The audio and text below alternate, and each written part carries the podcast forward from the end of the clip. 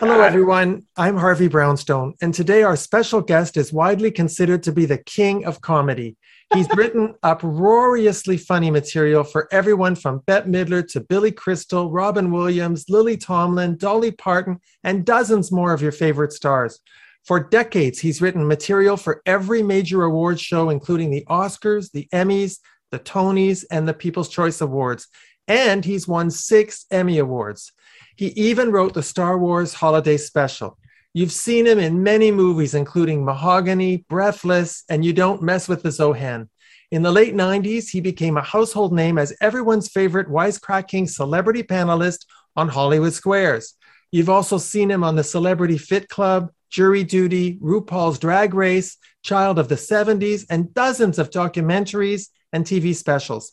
He's written plays and song lyrics. He's been a columnist for The Advocate He's co authored numerous books and he wrote his own hilarious book of essays entitled Bruce My Adventures in the Skin Trade. He's the multi talented comedy genius known as Bruce Vilanch. Bruce, thank you so much for joining us. Wow, I'm, I'm going to go date myself. well, I hope I it'll be good for hot. you. Holy, what an intro. God. I Wish I had an opening number now. You do. Here we go. Here we go. Okay. Bruce, I have to tell you that I first became a big fan of yours in 1976 when you were credited as a writer on a Bette Midler TV special. Over the years, I realized that you were the key person who helped Bette Midler create her onstage persona of the Divine Miss M. Isn't that right? Yeah, it's true. I mean, she had done it, uh, and she had her her hairdresser a, a, man named Bill Hennessy was complicit in doing this as well. And then later on, we had a collaborator named Jerry Blatt. They're both gone. Yeah, so we were all we were all there at the beginning. But I mean, you know, it was her. She discovered this side of herself, the divine Miss M, that that we exploited. you wrote material for Old Red Hair is Back, Clams on the Half Shell, Divine Madness, Diva Las Vegas, Divine Intervention, The Showgirl Must Go On. What would Bette Midler have done without you? Not those shows, I guess. she would have been fine, but because she's brilliant, she's the best there is. But obviously, something clicked. It's been going on for 50 years. Oh! Uh, and it continues to this day. We had dinner the other night. She was out here, and uh, she's getting a Kennedy Center honor this year, which, of course, involves her sitting in a box and waving like the Queen. We were just talking about ridiculous things they could do, you know. And I said, I, I want to come out there as a mermaid in a wheelchair and uh, talk about some of the things we didn't show. That won't happen. I mean, you know, they'll and then introduce a really big name to to honor her. But you know, we were just laughing about about if if we could do it, what we what we would do. I think that would be amazing. I hope you are part of that. Uh, are you going to be part of the show? No. No, not well, that I know of. I mean, and even if I were, I couldn't talk about it because the element of that show is they, they like to surprise the star.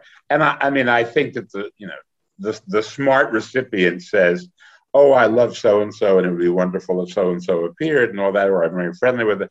But or sometimes they just kind of you know lay back and, and say, "Do what you're going to do." They all do look surprised when some of the people come out. I'm never sure if it's because they're happy about them or that they're like, "What? This is the best you could get." Well, one of the most wonderful things you wrote for Bette Midler was for Johnny Carson's farewell show when you wrote new lyrics to the song You Made Me Love You. You called it You Made Me Watch You. That was so yeah. touching. That was uh, a collaboration with Marc Shaiman, who wrote Hairspray, uh, among other many things, and has been Bette's music director over the years. Uh, the three of us sat down at his house and came up. We, it was, of course, the next to last Johnny Carson show. And so we wanted to kind of come up with a, a, sort of spot that she would have done on the show, which she had been on, I think, 34 times. And a lot of them at the beginning, he really gave her a big boost at the beginning. He also took her to Vegas uh, to open for him, which was not so successful because his crowd, you know, they, they, they, were, they wanted something a little bit squarer than that. But uh, when we, we wanted it to be like a bit that she would have done on the Carson show years ago so we knew special we had to do special material so and that, that was you know it worked what can i tell you she won an emmy for it yes she did now bruce i know you were a child actor and your parents were supportive of that and you went to ohio state university as a theater and journalism student at that time what were your career aspirations Uh, pretty. I wanted to be a, a, an actor. Uh, I mean, I, I, was a child actor. I was never a child star, or we'd be having this conversation in rehab.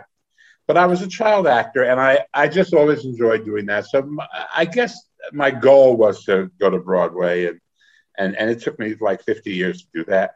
But I, the writing, I hadn't really thought about the writing. It's just that as I got older, uh, I, I was I was I was born 40, and I always was playing these parts that I was far too young for. And when I I would audition for real things, uh, there would be age appropriate people getting the, the, parts. So my parents said, you know, you can write about this stuff. So and you have a talent there. So they encouraged that. So I, I I was back and forth between acting and writing. And I was always doing uh, each of the each of them at the same time.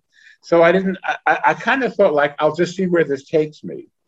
I, I looked at people like Woody Allen and Mel Brooks, and they were writers who became performers, and they managed to do both. So I said, okay, I'll, I'll see if I can make it work that way. And so far, so good. I mean, I'm uh, not a movie star like they are, but I didn't create movies for myself like they did. Right, so right. There's a lesson for you. Write something for yourself if you're going if you want to act it. True enough. True enough. In 1999, you were the subject of a documentary called Get Bruce, and your mother was in that film. I love that you gave your mom credit for developing your sense of humor. What was she like? Well, she was hysterically funny. she was very controlling. Uh, I was an only child. I was adopted, and she had grown up. Uh, her mother died when she was eight, and her father had sent her off to schools. They had some money, and so she only saw him on holidays. And he remarried when she was 16, and his new wife decided he, she would take control.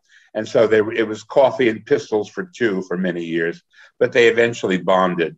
So she was determined that she would be in my life in a very, she would never let me grow up without a, a, an active mother. And she was a hyperactive mother. But she was hysterically funny. She was charming. Everybody I mean, the you know people people gravitated towards her. She had incredible comic timing, and her family were all sort of they weren't performers. There was one actual performer. He was a Catskills comic named Mickey Landau, who was never a big deal, but he worked. But the whole family had timing. They were each and every one of them was a character. I mean, it was you know everybody says that about their families, but they really were. My father's side of the family they were doctors and lawyers and they were very stolid people. Nice but you know but my mother's side of the family was hilarious. And so i, I observed them and i stole a lot of stuff. So your sense of comedy came from your mom and her side of the family. Yeah yeah basically yeah. And that's Although what I have, I have recently found my birth mother and uh, who's now gone but my bio family says that uh, she was hysterically funny, and I mean, she had to be. They sent me a photo of her gravestone, which says uh, it has her name and it says "thin at last." Oh, so, really? Yeah, she had a weight problem her whole life. I'm Ama, and she uh, and she was she was very funny with a sense of humor, and she was in the she was in the uh, commercial production business, oddly enough. So they maintain that there's a genetic disposition towards uh, comedy in our family, in my birth family, and there wasn't my adopted family on my mother's side. So uh, I guess I got a I got a double vaccination. You absolutely did. So how did you go from being an entertainment writer for the Chicago Tribune to one of the most popular and successful comedy writers for every major star in Hollywood? Well, it was Bette Midler. I started writing for her when I got to Chicago. I met her in Chicago and she was uh, there. She was on Broadway in Fiddler on the Roof as one of the daughters, and she was in Chicago doing her her nightclub act. And I wrote about her, and we got friendly. And I said, "You should talk more on stage." And she said, "You got any lines?" And I began writing for her. And the word got around that I was the guy who was writing for her. And uh, part of my job on the Trib was interviewing celebrities when they came through town. And these celebrities said, "Oh, you're the, that guy," and I would begin writing for them. So, but uh, after about five years, I was writing for Joan Rivers and Lily Tomlin and Richard Pryor and George Carlin and a lot. David Steinberg, the comedian. Bette had a dresser whose brother had started an act called Manhattan Transfer, and they were uh, uh, at the time a nostalgia act. They became a big jazz act, and uh, we put their act together and got they got a summer television series replacing Cher for the summer. And I also had been writing for Sonny and Cher and Cher and with Sonny, Sonny without Cher. So I came out here to LA to write the Manhattan Transfer TV series, and I never went back. I went back to pick up the animals, but and I, that was it. I was out here, and I, I mean, I came here. I had an agent and I had a job, which is more than most people have when they come out here. And, and, and I started writing a lot of variety television until, of course, you know, cable killed variety television. And so I started, I started writing award shows because that became the new variety. The, you know, the only variety shows on TV now are competitions. Yes, exactly. That's right. Now everybody and, uh, knows that you wrote some of the most memorable jokes and material for award shows, especially the Oscars, for many years. I know it's the biggest show in the world, but I would imagine that there's a lot of stress involved because you've got to please so many people before a joke actually gets accepted.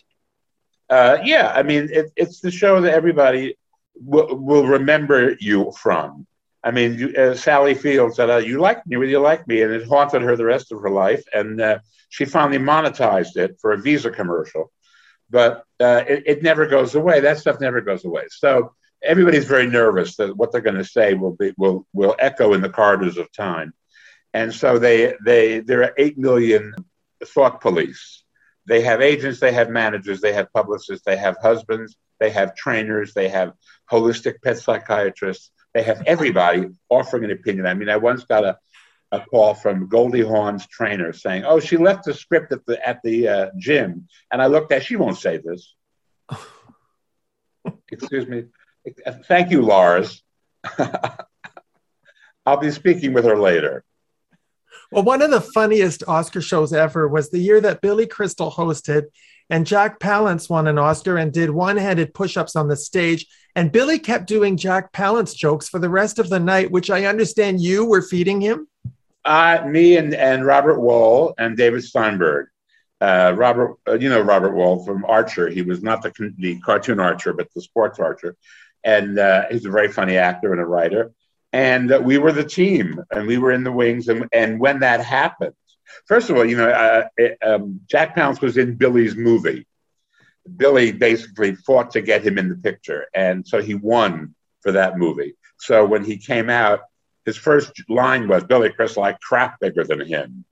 So we thought oh great. You know the show's been on the air 25 minutes and already we're, now we're getting it and then he started doing the push ups. And Whoopi had presented him with the award because she'd won the year before. So she was like standing back, like, step away from the vehicle, don't get any on you. And we realized this was going to be, this was a big deal. And because he had kind of thrown down, right? He'd issued a challenge. Billy felt that he had to respond. And we all felt he had to respond. So it was, you know, it was just just jokes about Jack being, you know, macho man and and we just kept throwing out what we had and every time we could he would go out with a joke that we would come up with about things. And finally um, uh, david steinberg the manager came backstage and said he was sitting in the audience and he said we're having a pool. How many of these are you going to do? I want to win. And so it just kind of became a legend. And, and we won an emmy for writing that show. And the following year billy hosted again. So we had jack palance come out dragging an Oscar statue like he was out of the Ten Commandments. I remember that. Right, Billy was riding the statue, and it was kind of like he's so strong. He's Samson. That's what he is. And uh, so you know, and it, it became one of those things. You know, it lives in legend. Now, as I said in my introduction, you've written jokes for the biggest comics obviously the jokes you write have to reflect the personality of the star you're writing for and they're also unique i mean billy crystal's humor is nothing like bette midler's how did you manage to become such a chameleon in in your writing style I, I don't know. I mean, you have a, a, the gift is that they already have established a persona and you can write to that. You just have to study it and pay attention to it. And I'm lucky in that I am flexible. Uh, I compare it to Bob Mackie uh, designing a dress he would not put Cher in the same dress as he would put Lizzo. But he's a great dress designer, so he knows what's going to look good on them because he has studied their body and their style.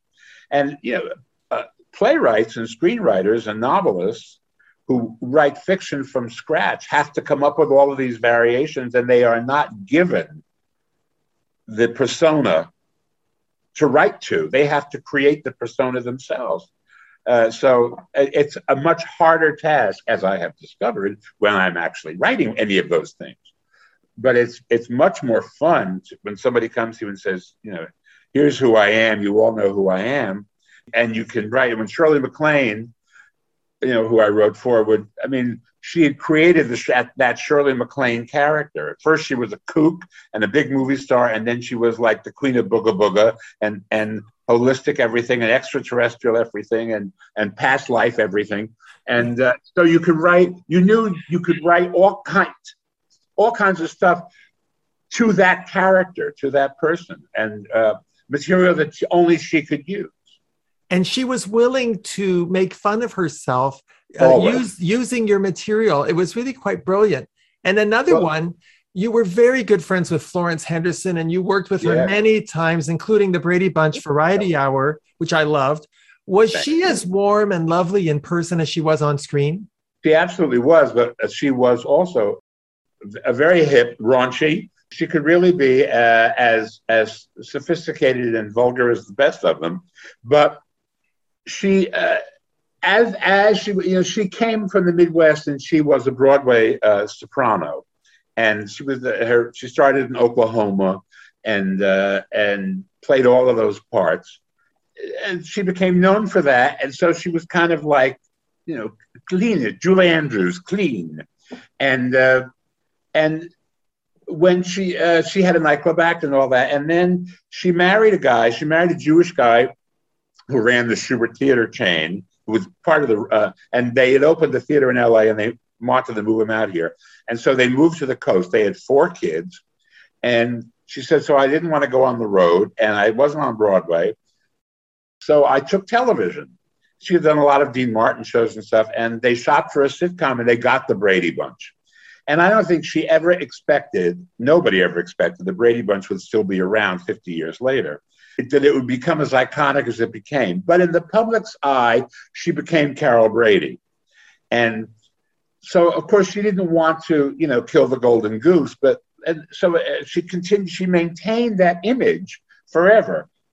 But in her private life, you know, she was Flo, she was Flossie, she was, uh, she was, you know, the Jewish housewife, kind of.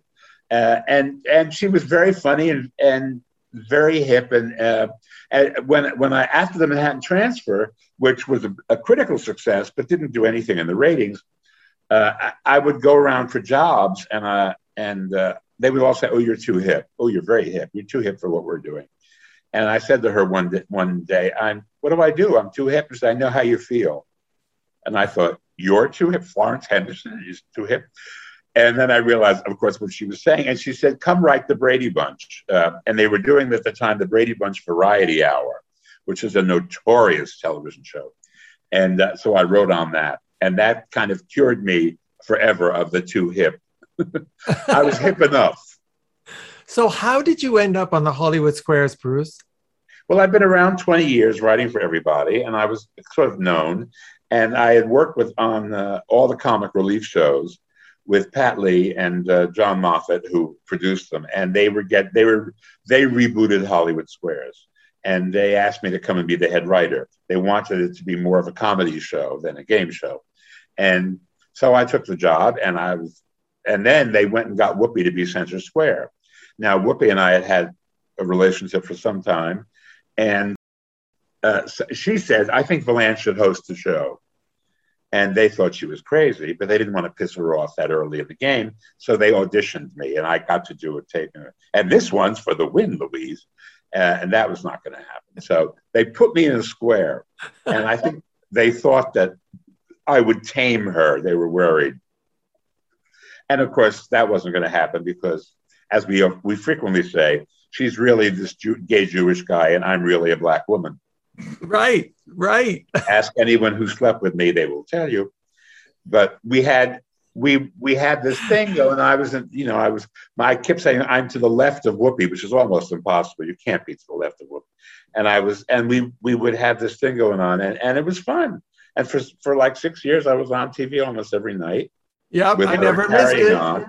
I never missed it. And the thing that uh-huh. got me, you were often compared to Paul Lynde, who was considered one of the wittiest people ever to appear on Hollywood Squares. And although he was enormously funny, I always got the feeling that he was not a happy person and maybe even a little bitter. What did you think of he Paul? Was, he was very unhappy and a lot bitter. And partially it was because uh, his talent did not lend itself to what he wanted. He was not going to become a big movie star because he was a flavor. Uh, and he didn't create his own material. Uh, and he was envious of Woody Allen and Mel Brooks, who he had come up with on Broadway in the 60s but they created their own material. And and he didn't. He was somebody who you brought in to play as Rock Hudson's best friend. You know, it was a Tony Randall character, but unlike Tony, he didn't have those he, the diverse acting chops to do a lot of other stuff. He would come and he would do a line, and then he would he would leave. So when they made him the center of his own show, it didn't hold up because it, he was too negative to build a show around. And uh, as a result, he wound up doing Donnie and Marie, which I wrote for him on, and, and I wrote I wrote a lot of his stuff uh, squares towards the end, uh, and then Donnie and Marie, all of it. And I did a bunch of television specials for him. He he was not a you know he was not a happy person, and he also uh, was a raging alcoholic. And uh, on on one drink he was brilliant and funny, and on two drinks he was the Nazi high command. I mean, you just didn't want to go near him he was uh, so we always we always made sure he didn't have too much to drink. it's a shame his image of what he wanted was yeah. so there was such a disconnect between that and who he really was as a performer. I know.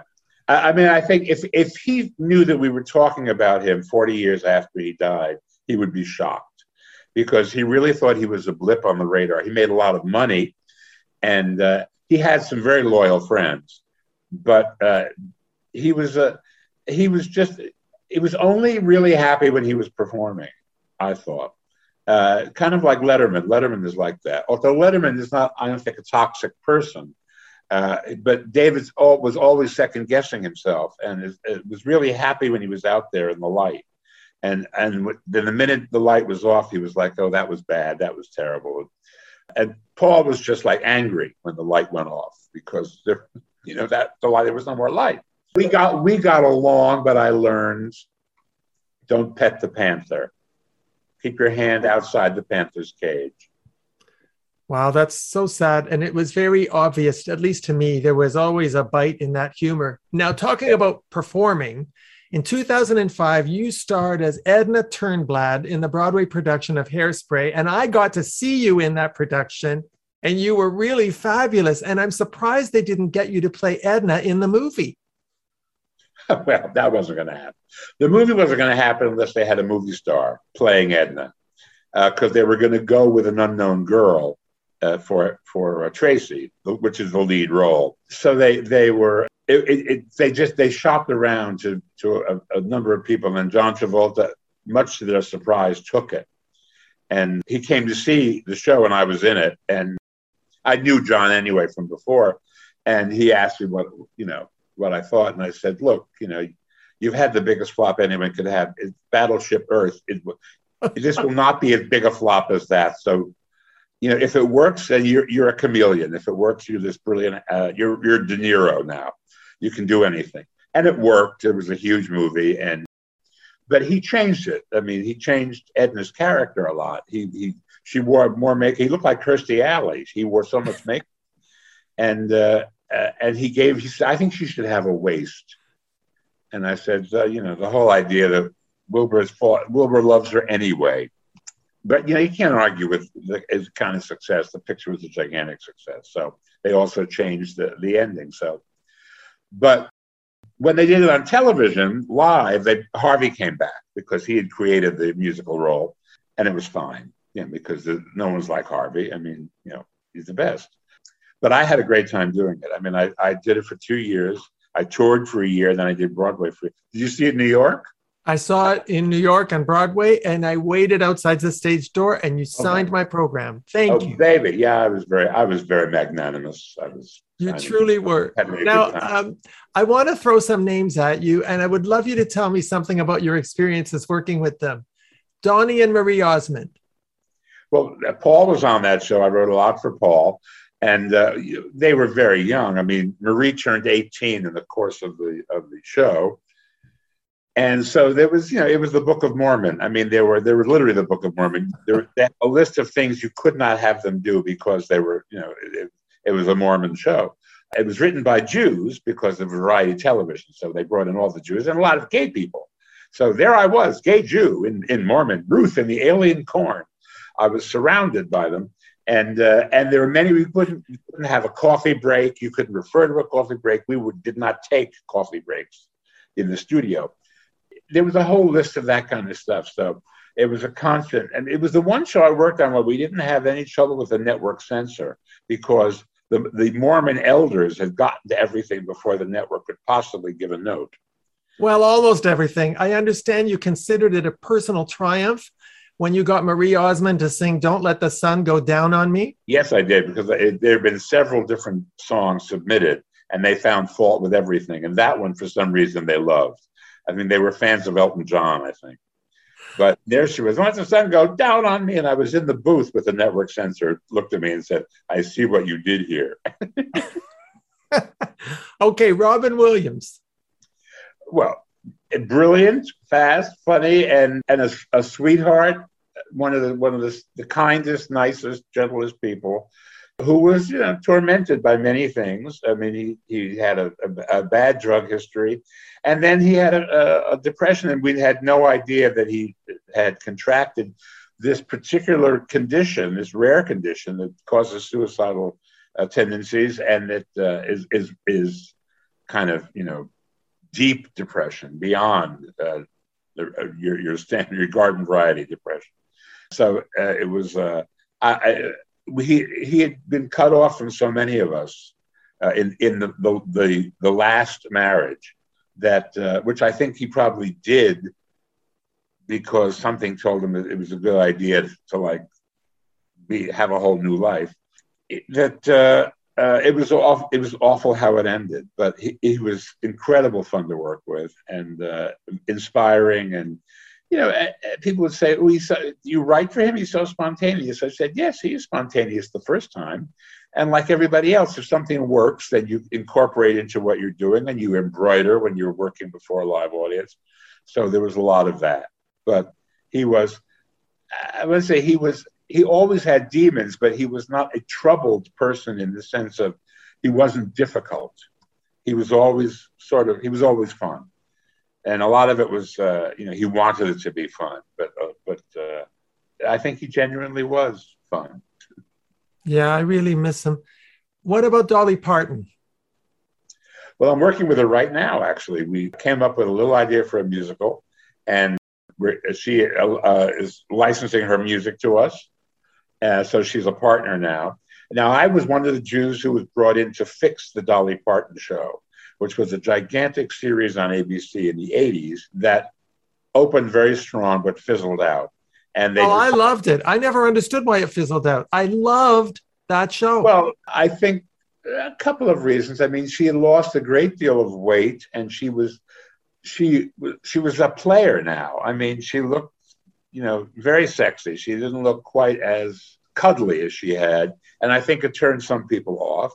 And I think she was not Carol Burnett, and wasn't adaptable to a lot of sketches. She has such a strong persona as Dolly Parton that she can't just become somebody else. And in her movie career, she's always played the, a Dolly Parton character. Yeah, she's not an actress, she's a personality. Right. But when you put in together one of those variety shows where you have guest stars and supporting people and all that, she was she wasn't really the the linchpin of the center of something because anybody you put next to her, she was always still Dolly. So it was it was uh, you had to tread very carefully. And I think people just got tired of, of looking at that. It wasn't working, and so uh, when they when they got rid of the first batch of Jews and they said, okay, let's bring in fresh Jews, like the Pony Express, fresh horses.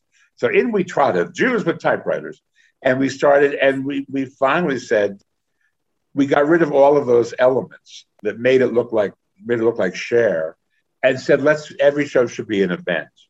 So it was Dolly goes to Hawaii, Dolly goes opens Dollywood, Dolly at the Metropolitan Opera, uh, Dolly in London, and uh, and the, the numbers crept back up, but it was a very expensive show, and, and they they they could not make back what they were spending, and they were they got tired of deficit financing it, so they canceled it and paid her off. That was cheaper than continuing to to uh, crank it out.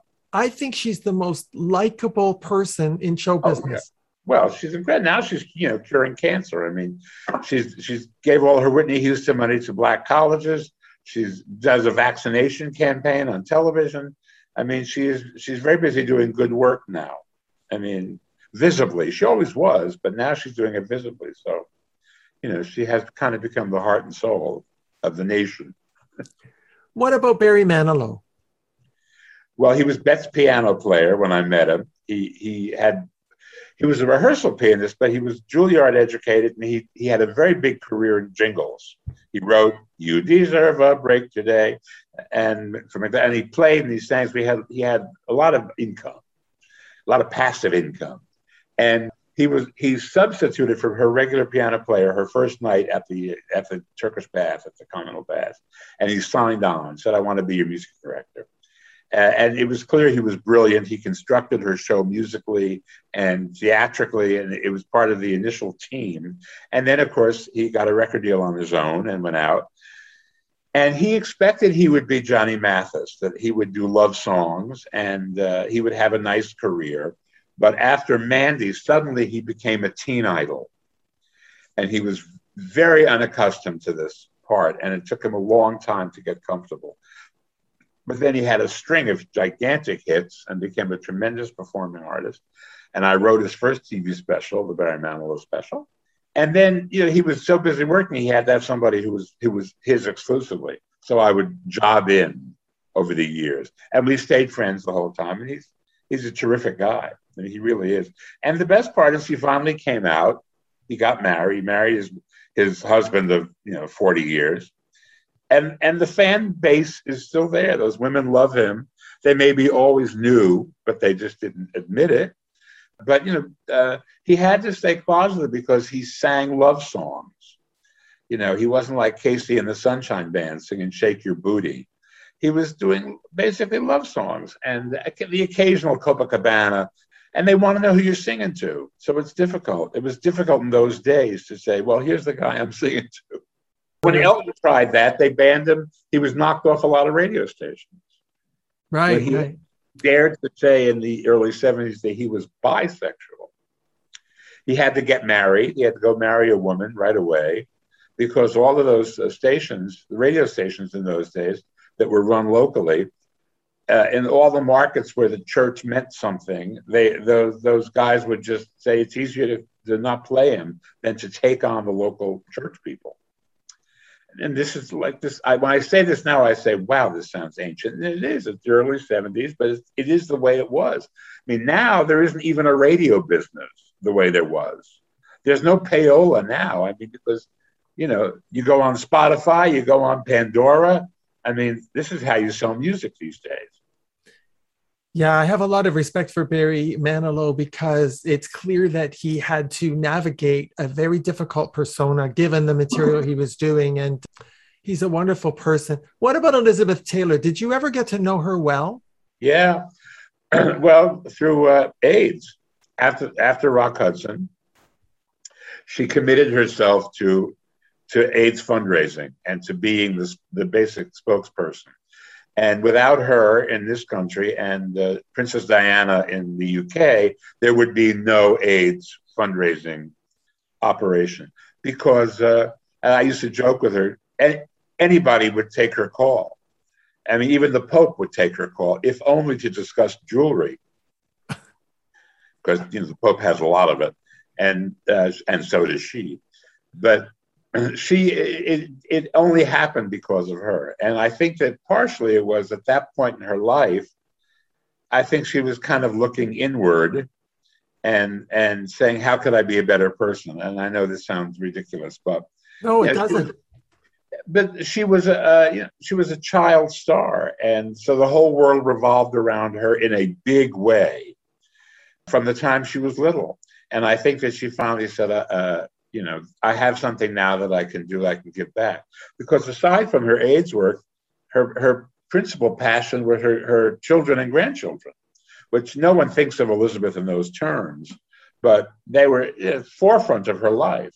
And, uh, and of course, you know, she had lifelong health issues and uh, she had substance abuse issues that stemmed from an accident she had on a horse doing National Velvet, and she was on painkillers, and she developed an addiction, and this this went through back and forth her whole life, and you know everything that she did was done under uh, uh, paparazzi and you know lighting. She had a unique existence. Very, I mean, she was you know, crazy, and and it, it took her forever to get ready for anything, and you know, she was conscious of the fact that she had to be Elizabeth Taylor when she walked out the door, and no matter what shape she was really in. So she developed this reputation. But but I found her to be really professional and, and down to earth and not a diva, believe it or not. No, that's why I asked you. I I, I wanted uh, to hear you say that because of people that knew her say that. And another one, Diana Ross. Now you played the dress manufacturer in Mahogany. Tell us yeah. a little bit about Diana Ross.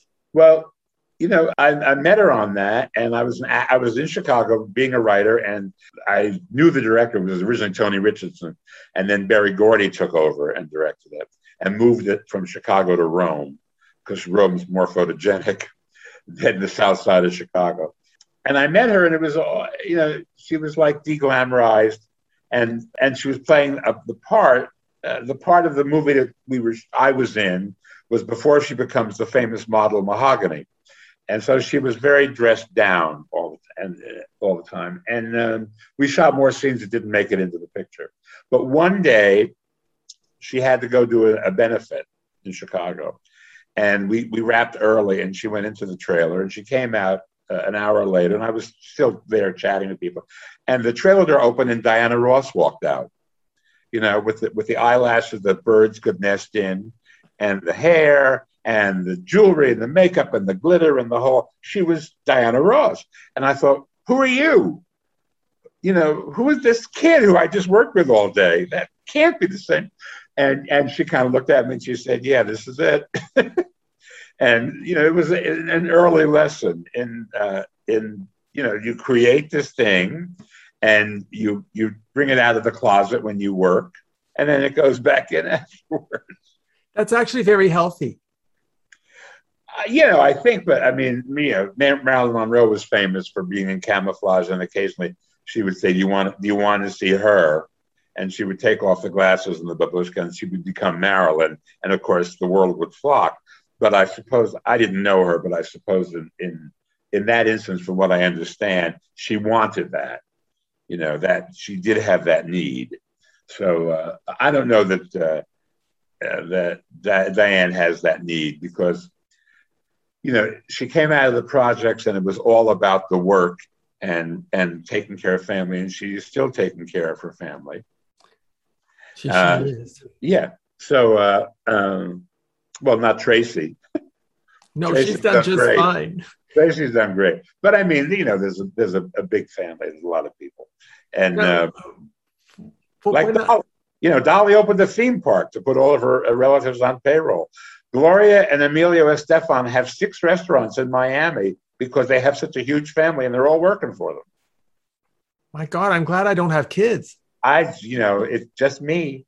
And now I have this new birth family. I hope they don't want me to give them jobs. They're actually, they're all fine. They're all well established people. So I think it's really lovely that you reconnected with your birth family. I'm, I'm happy for you. It's, yeah, it's, something I really never expected. I expected that uh, I, I, had written them all. I, I figured, you know, they're gone. But then, you know, like everybody else, you spit in a cup just to see what happens, and this is what happened.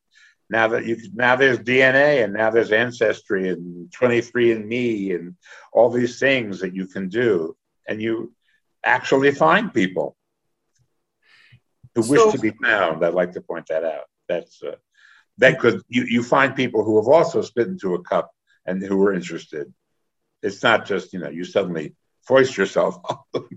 no, no, it's a mutual thing. Now, yeah. when I was doing my research for this interview, I read that you refused to write material for Barbra Streisand because she wouldn't pay you enough. Is that true? No, I, I wrote for her for free. And then when she wanted to hire me, she made a very low ball offer. And uh, and I said no. And I jokingly said, sell a lamp because she was selling off furniture from her house because she was building a new house. And uh, you really uh, said that? Yeah. And uh, it's and uh, they quote it was in the story went into the movie and the movie came out get uh, get Bruce came out and she was there was a series of stories in the media about how cheap she is and they were kind of like pillorying her for various things she'd done and it was among those and so she decided to be mad at me and she was mad at me for many years and then finally we sort of made up but I haven't really had any, any contact with her. I kept running into her at Oscar shows and things like that, things that benefits that we were both on. But you know, she she just she she you know she resented. Uh, she she said I made it up, which was it was documented, and uh, uh, and that was her defense. And then she realized that she didn't have a defense, and so she just kind of avoided it. I don't know if it's if it's if it may still be on her website. She has a thing on her website, uh, Truth Alert, uh, with all her her response to every charge made against her ever. Yes, I've read it a few times. Now, Bruce, as you know, we're living in a world of political correctness where people are so easily offended these days. I mean, I can't even imagine how somebody like Don Rickles would have a career today. Do you feel constrained in your writing because of political correctness? Oh, absolutely. I mean, every I mean, it's ridiculous now, but I think that it's it's turning a corner very slowly. I think there is a a, a reaction to wokeness that, that's happening. That that you know, there's such a thing as free speech. There's such a thing as due process, uh, and these things are being trampled on uh, by people who are eager. I mean, it's either they have they have a revenge scenario going, or they uh, they are they're keyboard warriors, a lot of them, who are just, you know, sitting in their mother's basement pounding away. And, uh, but it makes it very difficult. Yeah, it's full of landmines because you, and I think that you, you probably just, you know, you're going to get some kind of reaction. You're going to offend somebody. But I think we've always known that. It's just that the, the parameters have shrunk of stuff that, that somebody won't find offensive and you know i'm a member of several minorities i'm gay and i'm jewish and so when i see gay jokes or jew jokes i kind of go hmm well but it but it's I, i'm my my bench is not to cancel somebody. My bench is not to prevent them from working because they made a joke or they have an opinion. I mean i may not want to work with them personally myself but i don't believe that they should be canceled. I mean i don't believe in and the other and and the, the proof that it's not a good idea is that the right wing has seized onto it. Like kathy griffin. Well yeah but but i'm more recently than that they are actually using the idea of cancel culture that that the left is all cancel culture and that shows you what a bad idea cancel culture really is yeah, uh, you know, Kathy had, I thought, a bizarre reaction to what happened to her. I, I was surprised because she's stronger than that. I, I, thought she would like fight back, but she just kind of she caved, and I don't know why. But now, you know, her life has become very complicated. You know, I, I want, I was always in her camp, so uh, I mean, what she did was it was just a bad joke. It was, you know, it was seized upon by the right wing to, uh, and she was an early victim of it. But I, I also don't. I, I never thought she used what was at her disposal to to go to come back. I don't know what what was happening with her. So now, Bruce, I see you as an artist. You're a creative, but you're living in a bubble in Hollywood where everything is about money, ratings, numbers. I get the feeling that show business is much more about the business than the show. How do you keep yourself motivated as an artist in that kind of an environment? Uh, that's interesting. It's an interesting question, and it, it, it you know, posit- I mean, I posits the question: Am I an artist, or I am? Uh, am I just doing a job? Am I? I'm, I'm doing what I like, uh, and it's fun, and I roll with the punches, I guess. And I, I have to confess that I am, having been a journalist, I am kind of I'm amused by the emphasis on the business side of show business. But that kind of goes with everything because people are interested in money and money has become a big thing because uh, I mean money always was a big thing, but the idea that uh, what people who never had access to money have access to money and what they do with it now. I mean, you know, you look at uh, at a show like TMZ, which was about stars getting out of cars, and now everybody on it is from reality TV they're a real housewife or they're a hip hop star or something. They are from minorities that never got represented in the 1%. So uh, it's it's kind of changed the whole perception of everything. And Warren Beatty, very years ago, Warren Beatty pointed out that it was a mistake for the the mainstream media to pick up box office grosses and that the Wall Street Journal would run the box office grosses of the weekend every Monday because it made every movie seem like a horse race. Like if you weren't in first position, you were a flop. And you know, it's like and and then the internet came in with the creation of buzz because there was so many ways now to create buzz. I mean, uh, the movie of Dear Evan Hansen opened at the Toronto Film Festival the other night and was bombed it was completely pilloried by, by every critic. So that's bad buzz. Now the buzz on the internet is it's it's cats too. Oy. You know, so they're going to have to combat that when it goes into commercial release because that that's kind of overpowering, especially a picture like Dear Evan Hansen, which I, I, don't know if you know Dear Evan Hansen. Yeah, it was a Broadway show, of course. It's a Broadway show, but it's about a teenager coming to grips. I believe he's a psychopath myself, but it's about a teenager coming to grips with the internet. And here's the internet saying, This show sucks. This movie is terrible. So it'll be interesting to see how it rebounds from that. And just by having this conversation, we are adding to the buzz.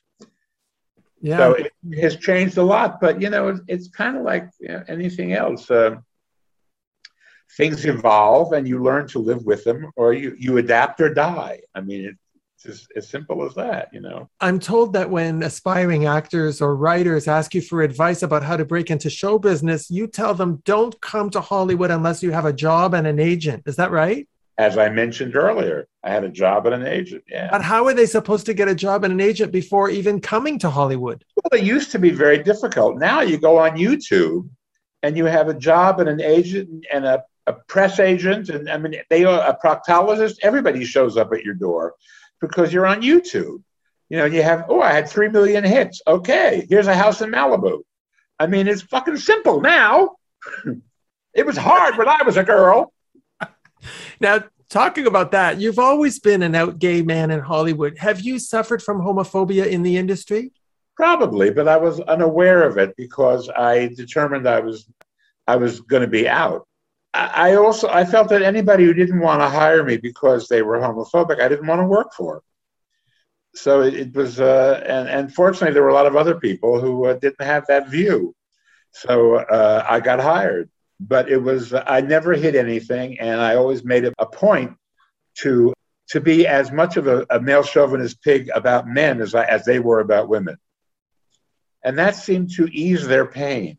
They thought, geez, you know, he talks about guys' dicks the way we talk about tits. So obviously, we're all men. And then, of course, I had to adapt to women. Well, I was always adapted to women because I love women, and and I got that sensibility. And the campaign became to make everybody better, better at who who they were than than that. But but I, it, it just I continue to be who I, who I was and to uh, to be sensitive to everybody. And um, after the initial forage of you know, like I was on Howard Stern and Howard Howard would have every time Howard would have me on, he would say, "I can't believe how you talk about these guys." I said, "Howard, it's just the way you talk about girls." There's there's no difference. and you get away with it. Men are pigs. And you get away with it. Well, you know, I mean, he's not going to try and top me. I mean, you know, I mean, he would, but uh, God help him if he does. Yeah, no, it just it, it wouldn't matter basically because it's, it's say we play on different teams. well, one of the things I admire so much about you, Bruce, is that you've been an incredible role model and advocate for the gay community. You wrote columns for The Advocate. You've written essays on the lack of gay representation in movies. You've been nominated for a Lambda Literary Award. You've won numerous awards from GLAAD, the Shanti Foundation, the Los Angeles Gay and Lesbian Center, Outfest, the Los Angeles AIDS Project. I hope you realize, Bruce, I'm being very serious here. I hope you realize how beloved and respected you are by our community for the work you've done. Well, yes, I do. I mean, I've been I've been the Marsha, Marsha, Marsha of a whole lot of gay pride parades, and uh, and you know, I meet people out there and I feel it. I mean, I know it's a, it's it's a great thing. I mean, you know, when you when you grow up Jewish, you're taught that not everybody loves you. A lot of people hate you, and no one's going to help you. And so you have to do it for yourself. And I always thought that was a good mantra for the gay community. Uh, a lot of people don't like us. Lot, nobody's going to help us, and we have to do it for ourselves. And so I've applied that lesson to uh, the other work. We have to, and of course, the, the best, the, the, the most potent weapon we have in our arsenal is visibility. As long as we are out there saying, hey, we're gay, you know, you're going to have to deal with this. We ain't going away then they, they deal with it. And we put a we put a, a human face on it because it's very easy to hate in the abstract. But when you when you know somebody, you, you kind of you you go, well, I, I like this guy. This can't they all can't be like this. I mean, they all can't be bad. Or it it, it brings it home personally. You know, it's, it's uh, the oldest story one of the oldest stories. there's still a lot of actors in Hollywood who are gay but won't come out. Well, I think they are. It's down to as as has always been down to romantic leads and action heroes. Right. I mean, the, at, at, in casting offices, the age-old question is, can he kiss the girl? Will he kiss the girl? Will the audience believe he wants to kiss the girl? Uh, if you tell the audience too much about his personal life, uh, will they still buy that he can kiss the girl? And that's that conversation still goes on. But then you have Luke Evans, who is is a movie star and and has not. I mean, he's not the reason a big picture gets made, but he has been an element in many big pictures. He's out. He has a series of spectacular Italian boyfriends, Brazilian boyfriends, and so he's there. I mean, he could be James Bond. He could be, uh, you know, run an action franchise. All these things are possible. But that's kind of like the last holdout, and it and it parallels baseball, football, hockey, basketball, where where there are closeted gay players because they fear the reprisals, uh, and, and of course the reprisals will come from mouth breathers and what the last 10 years have shown us is that there are a lot of mouth breathers out there. And it's a constant struggle to, to us versus the mouth breathers. It's rough. Oh, yeah, that's for sure. Bruce, a lot of people may not know that you're also a playwright. You wrote the book for Platinum, which was a Broadway show from 1978. And in 2000, you wrote and performed a one man show off Broadway called Bruce Vilanch Almost Famous. Do you think you'll write more plays? But yeah, I've actually just written one. I wrote one during quarantine. Well, I wrote the thing with Dolly, and then I wrote another one during quarantine about uh, about doing the Oscar show. And uh, I think uh, we're going to do a re- you know, COVID shut down everything. So now that things are beginning to come back to life, I, am going to do a reading of it. But let's see where it goes. Well, that's exciting. Are, are you at that stage of your life where you can pick and choose what projects you get involved in? Yeah, yeah. I, I mean, I always was. I, I, mean, I always was in that I, I, never lived particularly high. I mean, I was high a lot, while, but I never lived particularly high. And so, uh, as long as I was making a living, you know, I, I, mean, I took some things just because they were, you know, the, the money was there. And, uh, and it was, uh, you know, I, I didn't, I didn't feel, I, I mean, I, I knew it wasn't the most wonderful project, but the money was there, and I and I would I would find something in it that would interest me. But uh, yeah. Are there stars that you haven't worked with yet that you'd like to? Well, they're they're younger ones. Off the top of my head, I can't I can't think of anybody. I mean, uh, if they came along, it would be it would be fun to work with. I mean, I think Gaga's terrific, and it would be fun to do something with her. And I, have done a couple of tiny things with her, but uh, um, that would be fun. But nobody like you know springs to mind as somebody. Oh, I've got to. I've just. I've got to work with Beanie Feldstein. Beanie Feldstein is wonderful. She was in Hello Dolly with Bette on Broadway, and I'm, I'm delighted to see that she's you know she's bursting forth uh, uh, as a star in her own right, and she's going to do Funny Girl on Broadway. So so she'd be fun to work with. But I've learned not to think that way because I mean I always wanted to work with Eddie Izzard, and he and now he's really becoming a woman or not really becoming. I can't I can't see what's happening with him. So, but that never happened. But hey, so my last question, you you wrote a fabulous book uh, that I'm showing on my screen. Will you ever write a real memoir? I don't know if I'll ever write a real memoir. I'm writing one now. That's but it's basically about how I wrote the worst television shows in history and lived. no, but I, I, mean a real memoir. I think I that's mean, a more interesting way in than writing a real a memoir because everybody's writing memoirs. I know, but your life was actually quite amazing. Uh, not only because you're gay and Jewish, but because you worked with the most amazing people. You are adopted. You came to Hollywood with a job already. Mm-hmm. And you've really seen the evolution of comedy from what, the 60s all the way up. Uh, I guess I have, yes. I mean, I was writing about them as a TV critic for the Chicago Tribune uh, in the 70s, but before I came to Hollywood. But okay, maybe I'll do it. If you do that memoir, will you promise to come back on our show, Bruce? Of course. I'll call you for a Canadian publishing deal. What are you, crazy? And I will get you one. Bruce, Thanks. I've loved every moment of our time together. tell Justin Trudeau I'll do his Vegas act if he uh, if he doesn't oh. win. If this election that goes south for him. I've got to tell you, I've enjoyed every minute of our time together. You've brought so much joy and laughter to millions of people for over 40 years, Bruce. And you've oh, baby. a jam packed career. It was a real honor to have you on our show. I'm so grateful to you. Thank you so, so much, Bruce. My pleasure. Have a good time. Our oh, guest Canada. has our guest has been comedy genius Bruce Vilanch. My name is Harvey Brownstone. Thanks to our producer Steve Silver. Thank you all for watching. See you next time. Be sure to check out more interviews by Harvey Brownstone on this podcast channel.